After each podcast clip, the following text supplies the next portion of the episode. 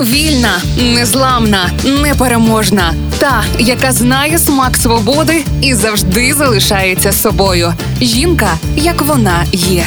Про жінок, які змінили хід історії в програмі Ольги Телипської на Радіо Перше. 2021 року президент України Володимир Зеленський призначив Наталію Галібаренко головою місії України при НАТО. Вперше в історії нашої країни місію очолила жінка. Місія України при НАТО це дипломатичне представництво при міжнародній організації, засноване з метою забезпечення постійного співробітництва України з альянсом та участі у Раді Євроатлантичного партнерства. Наталія Галібаренко, українська дипломатка. За її плечима 20 років на дипломатичній службі. З 2015-го вона обіймала посаду пані надзвичайного і повноважного посла України у Великій Британії, які суміщала з роботою постійної представниці України при міжнародній морській організації. Загалом Наталія Глібаренко працювала на посадах аташе і секретарів Кабміну закордонних справ України, представництва України при ЄС була заступницею постійного представника України при міжнародних організаціях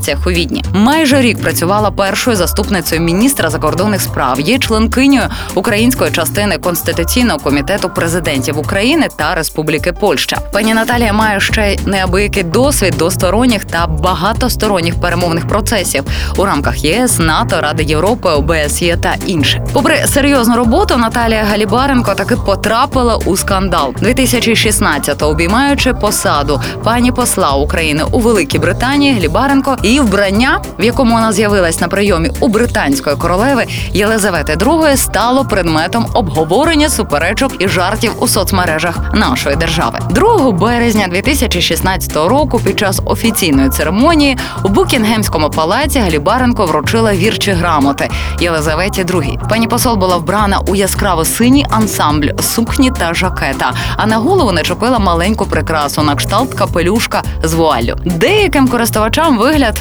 пані посла здався недоречним, а дехто навіть звинуватив її у тотальному несмаку. Однак, якщо почитати правила королівського етикету і дрес-коду, то Галібаренко прогадала лише з кольором. Він таки дійсно виявився занадто яскравим для ранкового прийому. От і усе.